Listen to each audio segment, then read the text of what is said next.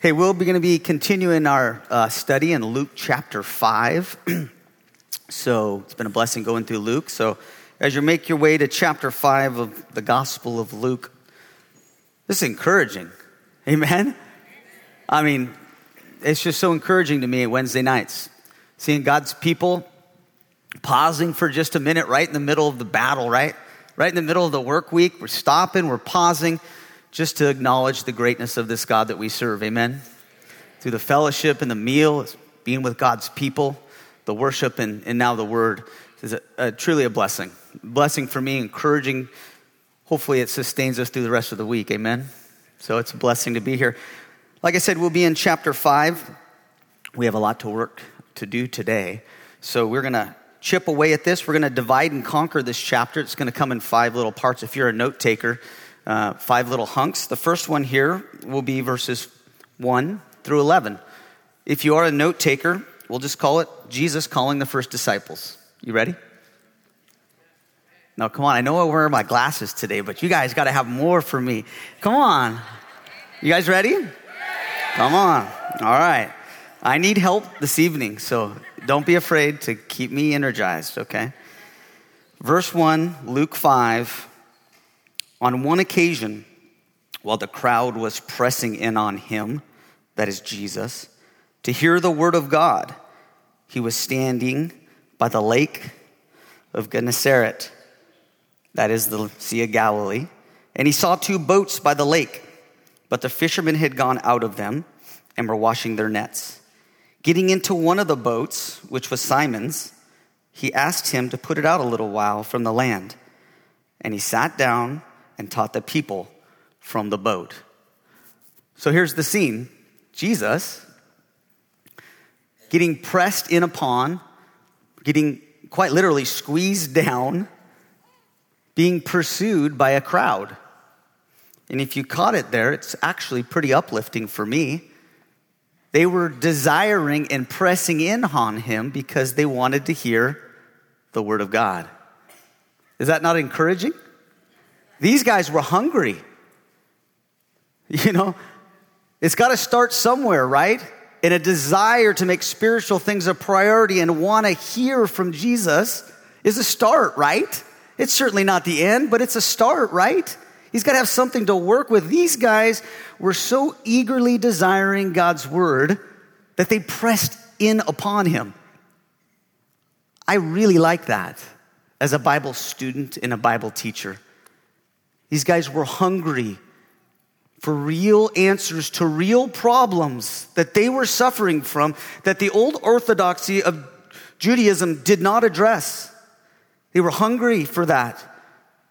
They were seriously thirsty for instructions and guidelines to point down towards a new way that Jesus was ushering in, right?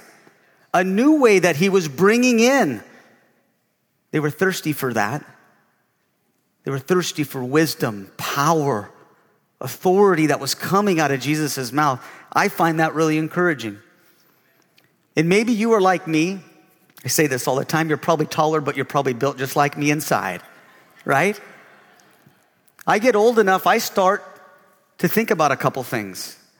I'm way more apt to have and release a little bit of regret in my life. Like, I'll admit, man, that was a waste of my time. Man, I wish I could have a do-over with that person, right? Any, just me? Am I talking to the right people? Amen. You know what? I don't have one ounce of regret. It's the time I've spent between these pages. Not an ounce of regret. Because in here you find Jesus Christ. And he's got power. He's got wisdom that will sustain you and will quench your thirst. Amen? Because here's what I'm convinced of.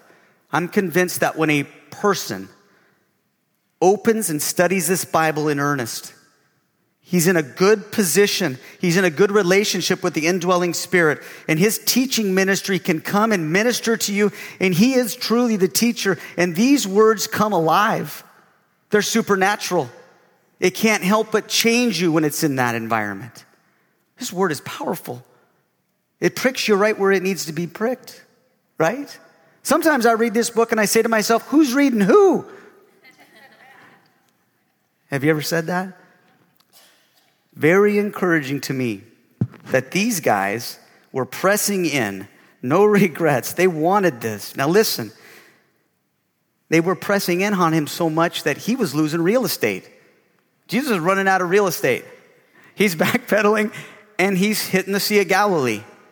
And he looks and says, sees a boat, Simon's boat, says, Simon, take me out. Give me a little space from this crowd. He paddles him out a little ways, sits down with Jesus in a boat, and Jesus preaches a sermon taking advantage of the acoustic amplification of this water, right? And I don't know what that sermon was like. We don't know. I'm sure it was powerful. And I'm sure these people were sustained. Amen?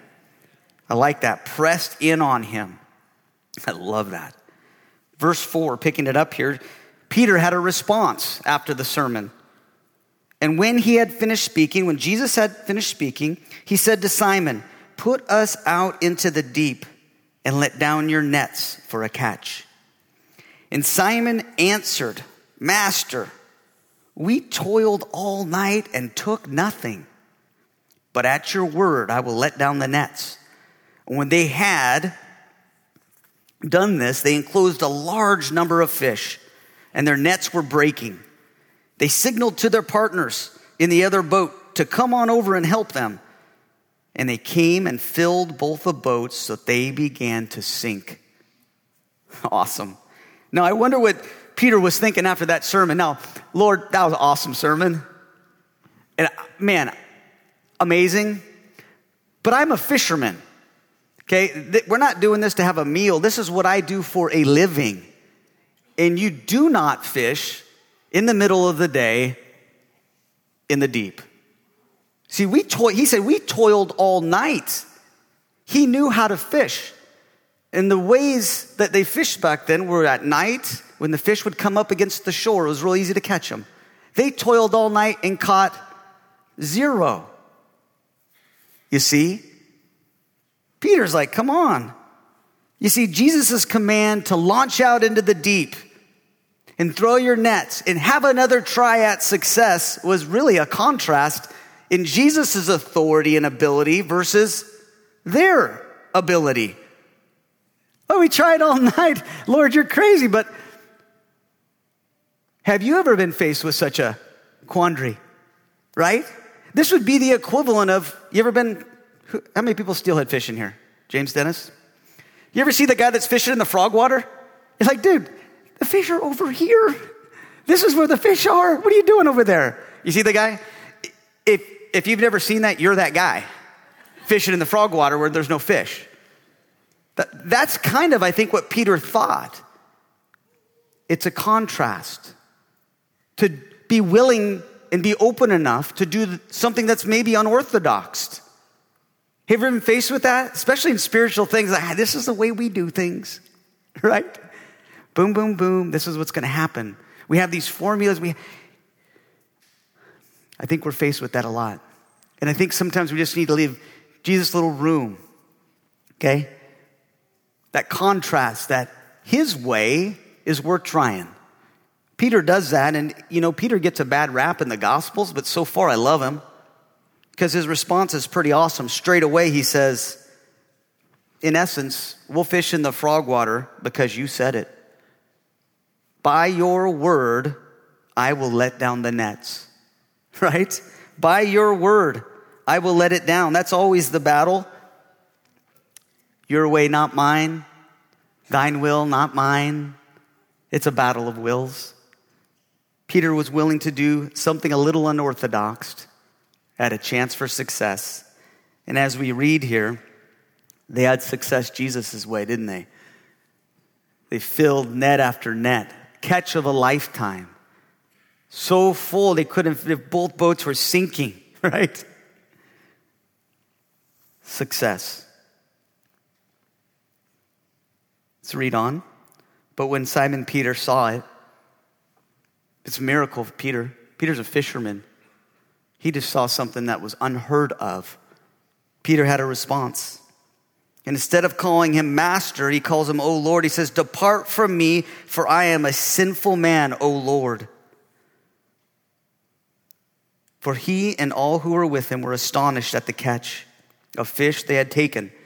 And so also were James and John and sons of Zebedee, who were partners with Simon. And Jesus said to Simon, "Do not be afraid. From now on, you will be catching men." And when they had brought their boats to land, they left everything and followed him. G- Peter, I, there's no evidence Peter was saved yet, but he definitely saw a holy man in front of him because he hit his knees and said, "Lord, depart from me. I'm a sinful man." He felt un, he felt opened up and exposed in front of Jesus. And he says, "Depart from me. I'm not worthy."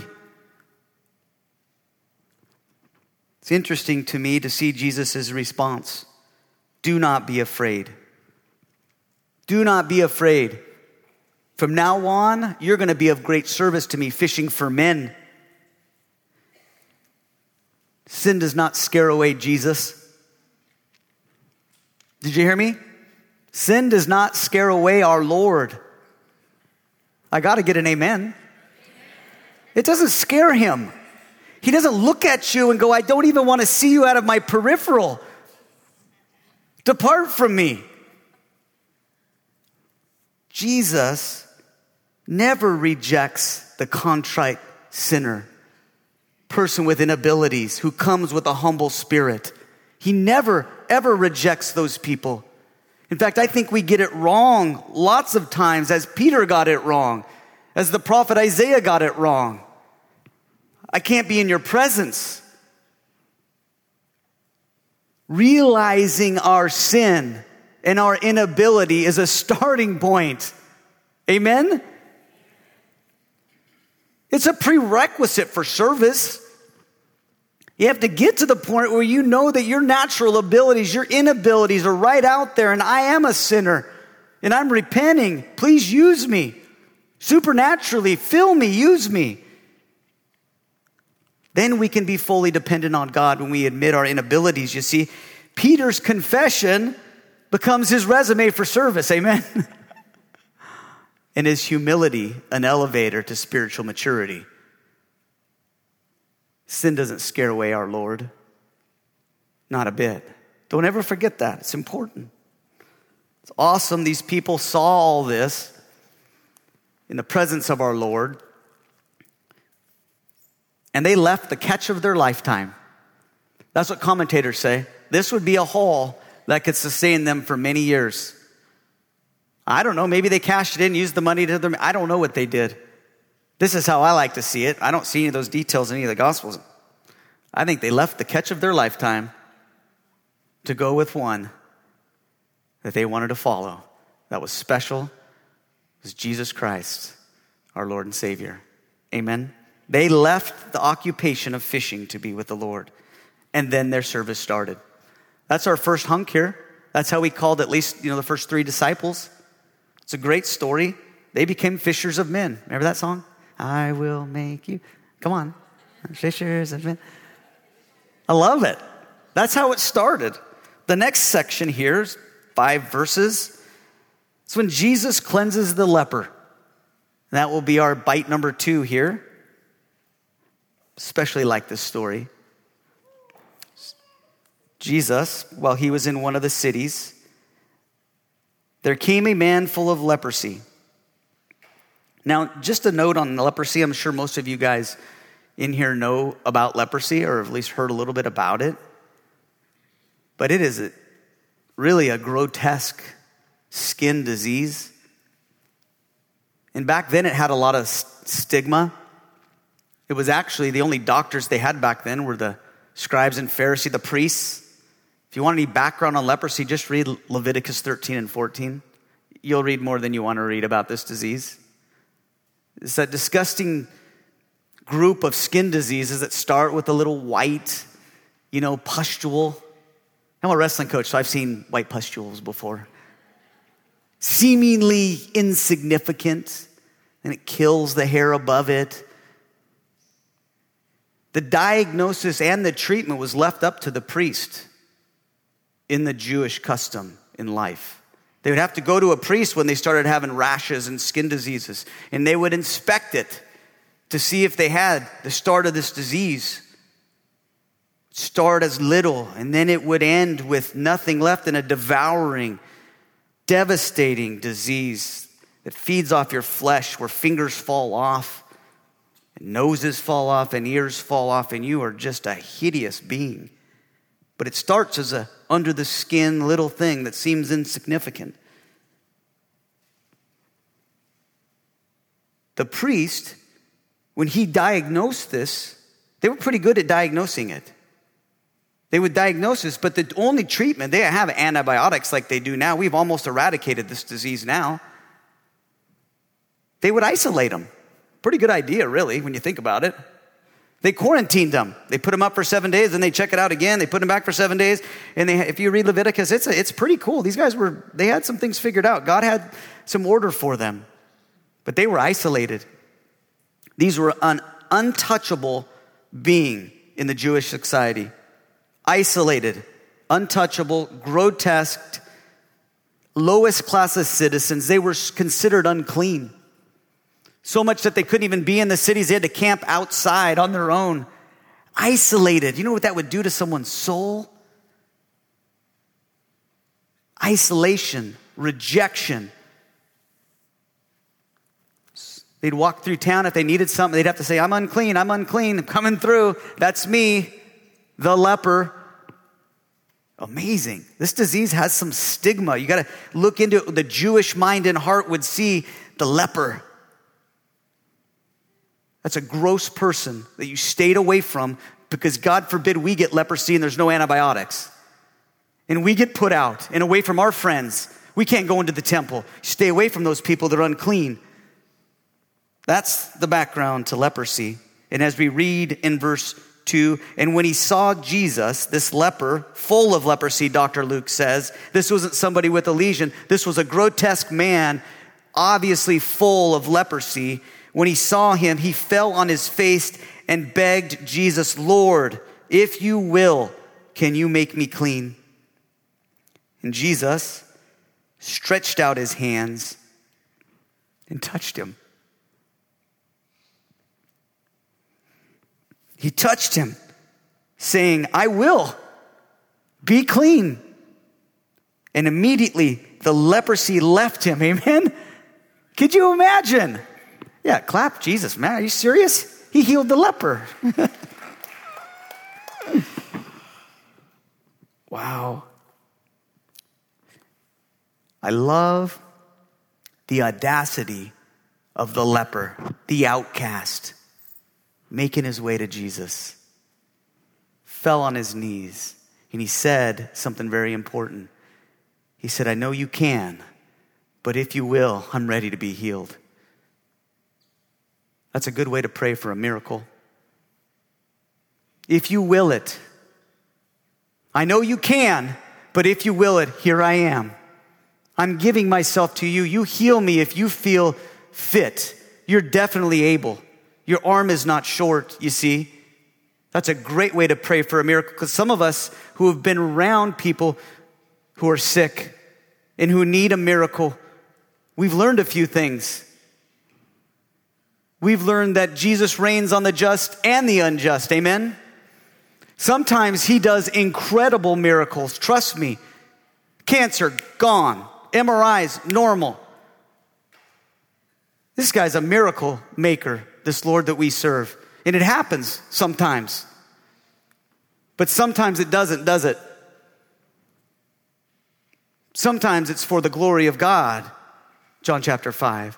Sometimes he waits to heal you on the other side of eternity when true healing happens. Amen? But that's a great way to pray. The leper had it right. You fall down on your knees and you ask and you tell him he is able. You are able to heal anything. You have power over disease and sickness. Amen? If you will. And we'll live with the results, Lord Jesus.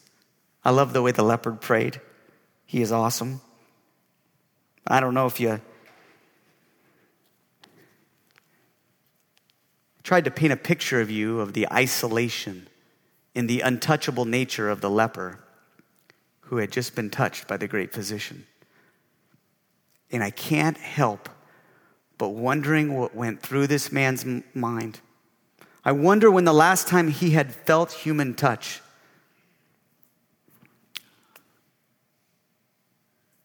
Jesus could have healed him so many different ways. But the great physician reaches down and touches a leper. Do you know what that would do to the heart and the mind of a Jewish religious bigot? Do you have any idea what that would do? Oh, that would just blow his mind.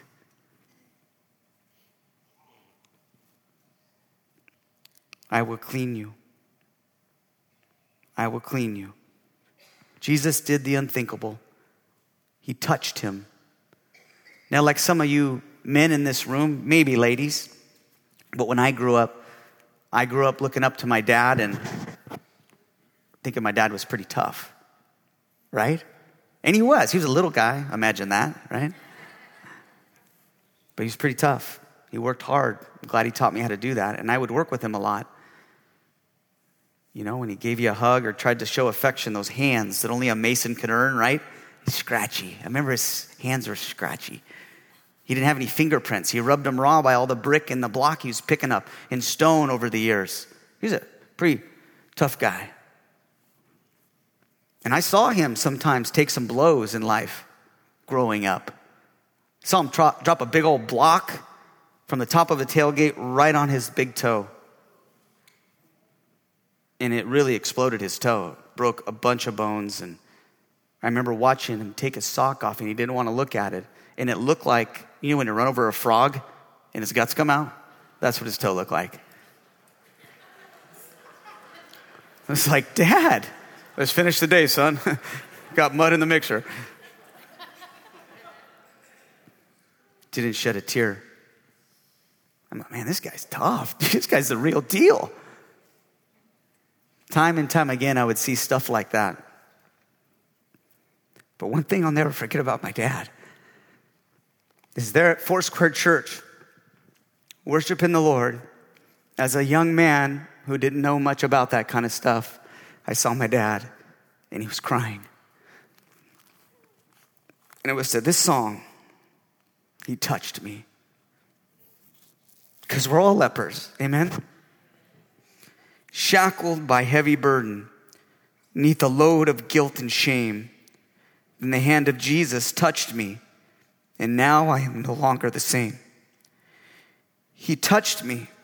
Oh, He touched me. And oh, the joy that floods my soul.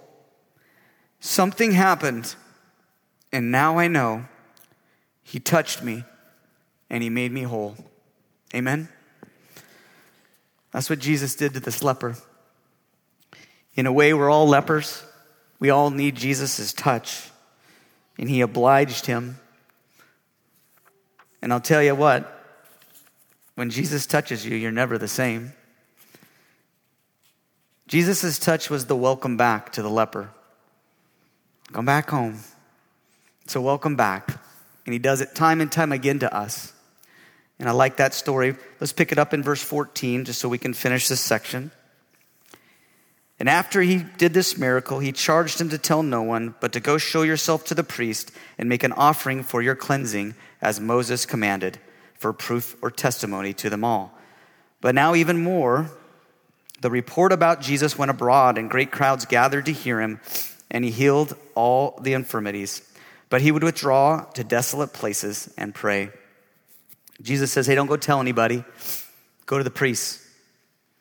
And I kind of like this because I think it's a slight little dig on the priest. He said, listen, don't go tell a bunch of people. Go back as the law commands and go to the priest and have him inspect you and tell him your testimony, literally your proof. Give him your subjective story about what just happened. And the priest would know what happened.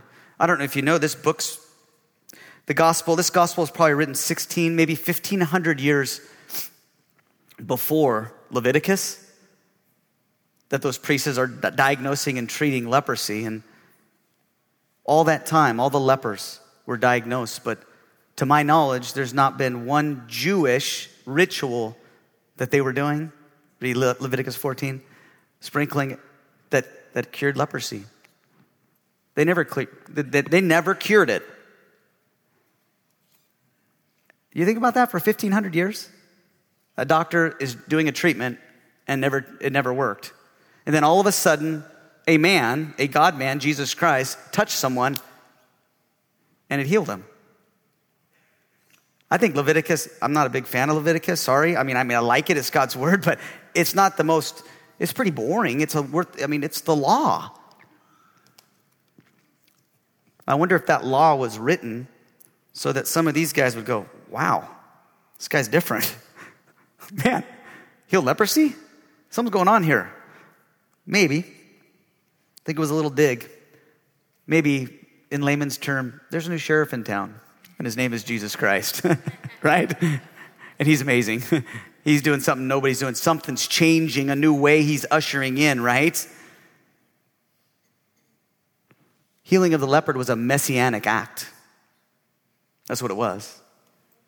And he wanted to go tell the priest, Messiah's here. Lepers are getting healed, amen? Let's move forward. Bite number three, we have Jesus healing the paralytic.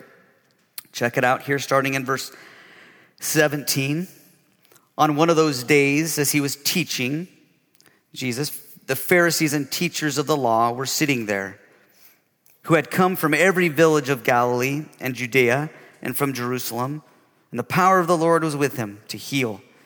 And behold, some men were bringing on a bed a man who had been paralyzed, and they were seeking to bring him in and lay him before Jesus. But finding no way to bring him in because of the crowd, they went up on the roof and let him down with his bed through the tiles into the midst before Jesus. And when they saw, when Jesus saw their faith, he said, "Man, your sins are forgiven you."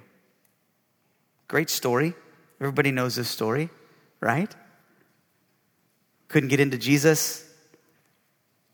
They go through the roof. The zeal and the work that it took for these four men and their buddy on the on the mat, carrying him in, was a demonstration of their faith. They knew Jesus could heal him.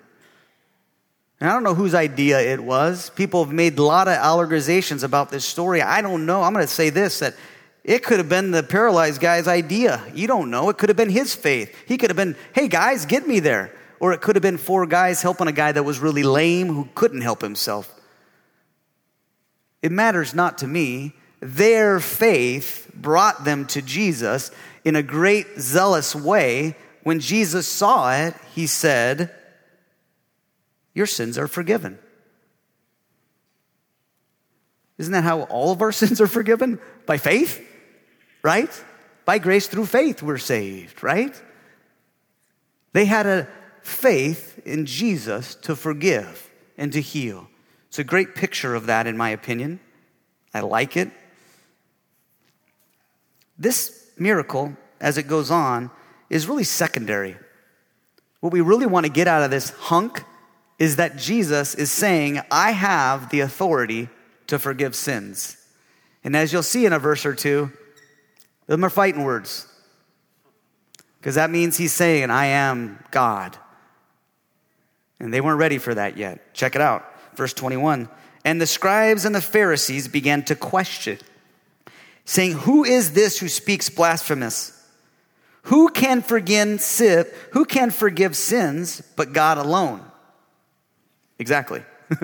Right? Who can for- forgive sins except God alone? These guys just don't get it. Exactly. That's what that's what I'm saying. God, Jesus, like, that's what I'm saying. Cracks me up. Is that just me that's kind of ironic there? Jesus couldn't be more obvious. Blasphemous. God alone does that. When Jesus perceived their thoughts, verse twenty-two. I love that. Hey, I don't know about miracles catching my attention. It probably obviously would.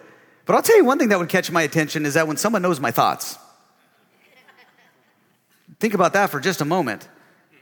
When I'm thinking something, where he can't see or hear me, and he says, oh, hey, guys, by the way, he constantly is doing that. I'm saying, guys, you guys better listen up. This guy's a, this is Jesus. When Jesus perceived their thoughts, he answered them and says, why do you question in your hearts? Which is easier to say, your sins are forgiven, or to say, rise and walk? But you may know that the Son of Man has the authority on earth to forgive sins. So he said, basically he's saying, you want proof? What's easier? You need, okay, let me just attach a miracle to this so you know I have the authority to forgive sins. And he looks right at the guy and says, I say to you, rise, pick up your bed, and go home.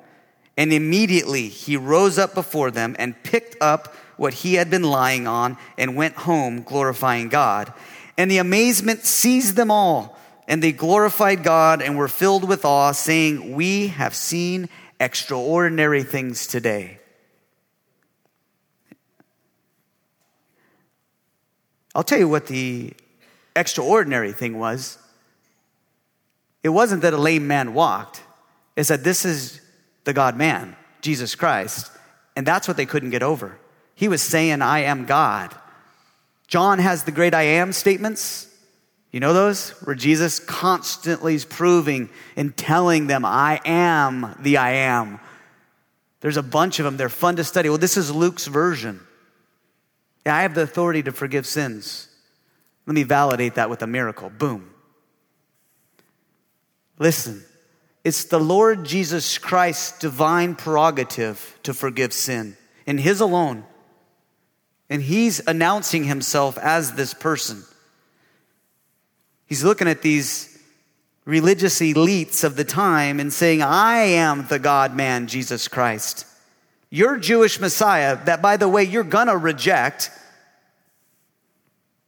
so that I could be the Lord and the Savior to everybody who comes to me with faith. I'm thankful for that. Amen? Amen.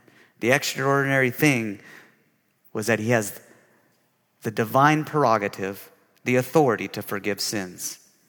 The next hunk, verses twenty-seven through thirty-two, it's Jesus' calling of Levi.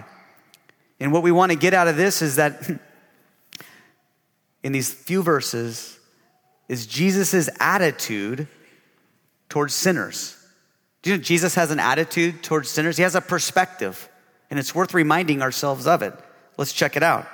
After this, Jesus went out and saw a tax collector named Levi sitting at a tax booth, and he said to them, follow me. And leaving everything, he rose and followed him. Now, the thing you have to know about tax collectors is they weren't very liked in these days. They weren't very popular. I'm not so sure they're that popular now, but then it was worse. It was way worse. It was way worse. Really, what they were was uh, Jewish people, right, who were tasked with collecting taxes on good, hardworking, poor Jewish people to give it to an occupying, brutal force of the Roman Empire. Do you imagine the, it, it'd be like us raising taxes, an I R S agent, but they were giving the money to Hamas. That'd kind of make you mad. And it was worse because these guys were unique in the way that I think the way most historians talk about tax collectors is they had a region that they t- they collected from. And they had an, a quota that they had to collect. And anything above and beyond that was theirs. That was their salary as a tax collector. No room for abuse there, would you think? I mean, no, honor system. So I like how one guy described the tax collector. One guy I was reading, it was awesome. He said, uh, where is it at? He, say, he said, uh, most ta- tax collectors of this time were the social equivalent of pimps and informants. That sounds about right. They were, they were tattletale, hey, that guy's doing this and this collect this money, and they're l- leveraging and whoring out their Jewish friends to make themselves wealthy is what they were doing, all for an occupying force. Come on. How could you not like that guy? Okay, anyways, that's Levi. Matthew, we call him. I don't know if he was sick of that lifestyle, but it didn't take much. Jesus looked at him and said, follow me. And he said, okay, I'm following you. Pretty cool. Verse twenty-nine, and Levi made a great feast. He had a lot of money, so he, he made some food. And there was a large company of tax collectors and others reclining on the table with them. So you have a bunch of dirtbag cheats, morally irrelevant and derelicts, really, lounging around. All the money they cheated all the Jews out of, they were partying, eating, feasting with Jesus. And the Pharisees and the scribe grumbled and murmured at the disciples, saying, why do you eat and drink with tax collectors and sinners?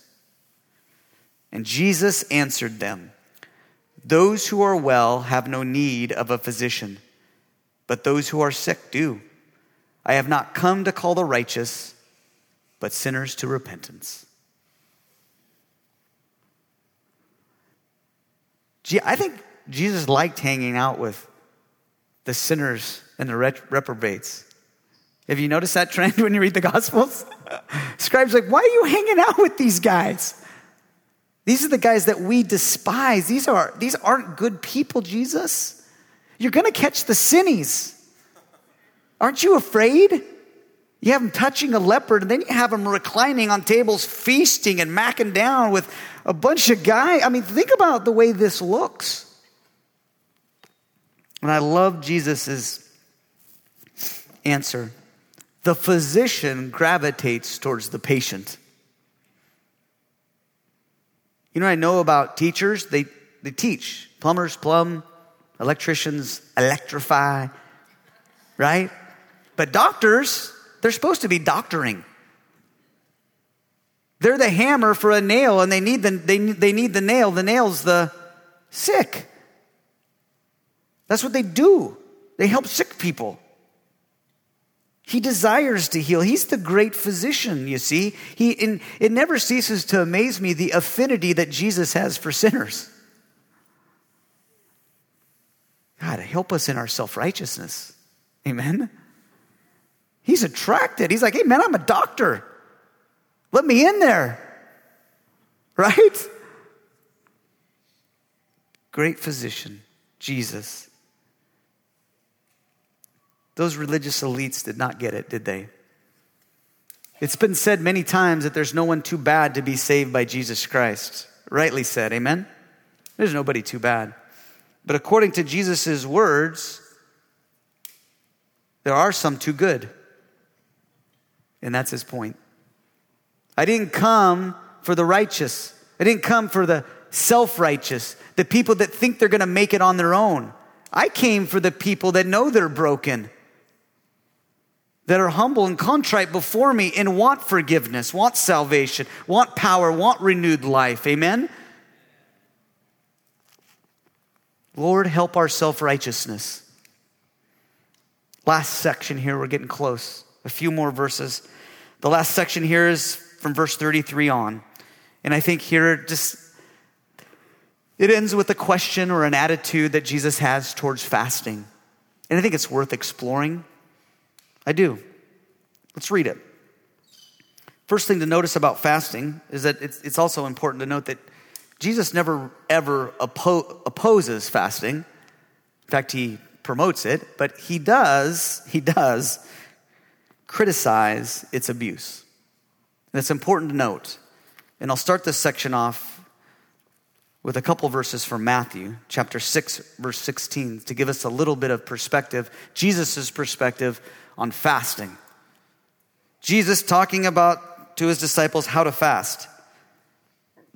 And when you fast, do not look gloomy like a hypocrite. For they disfigure their faces, that their fasting may be seen by others on their face. Truly I say to you, they have received their reward.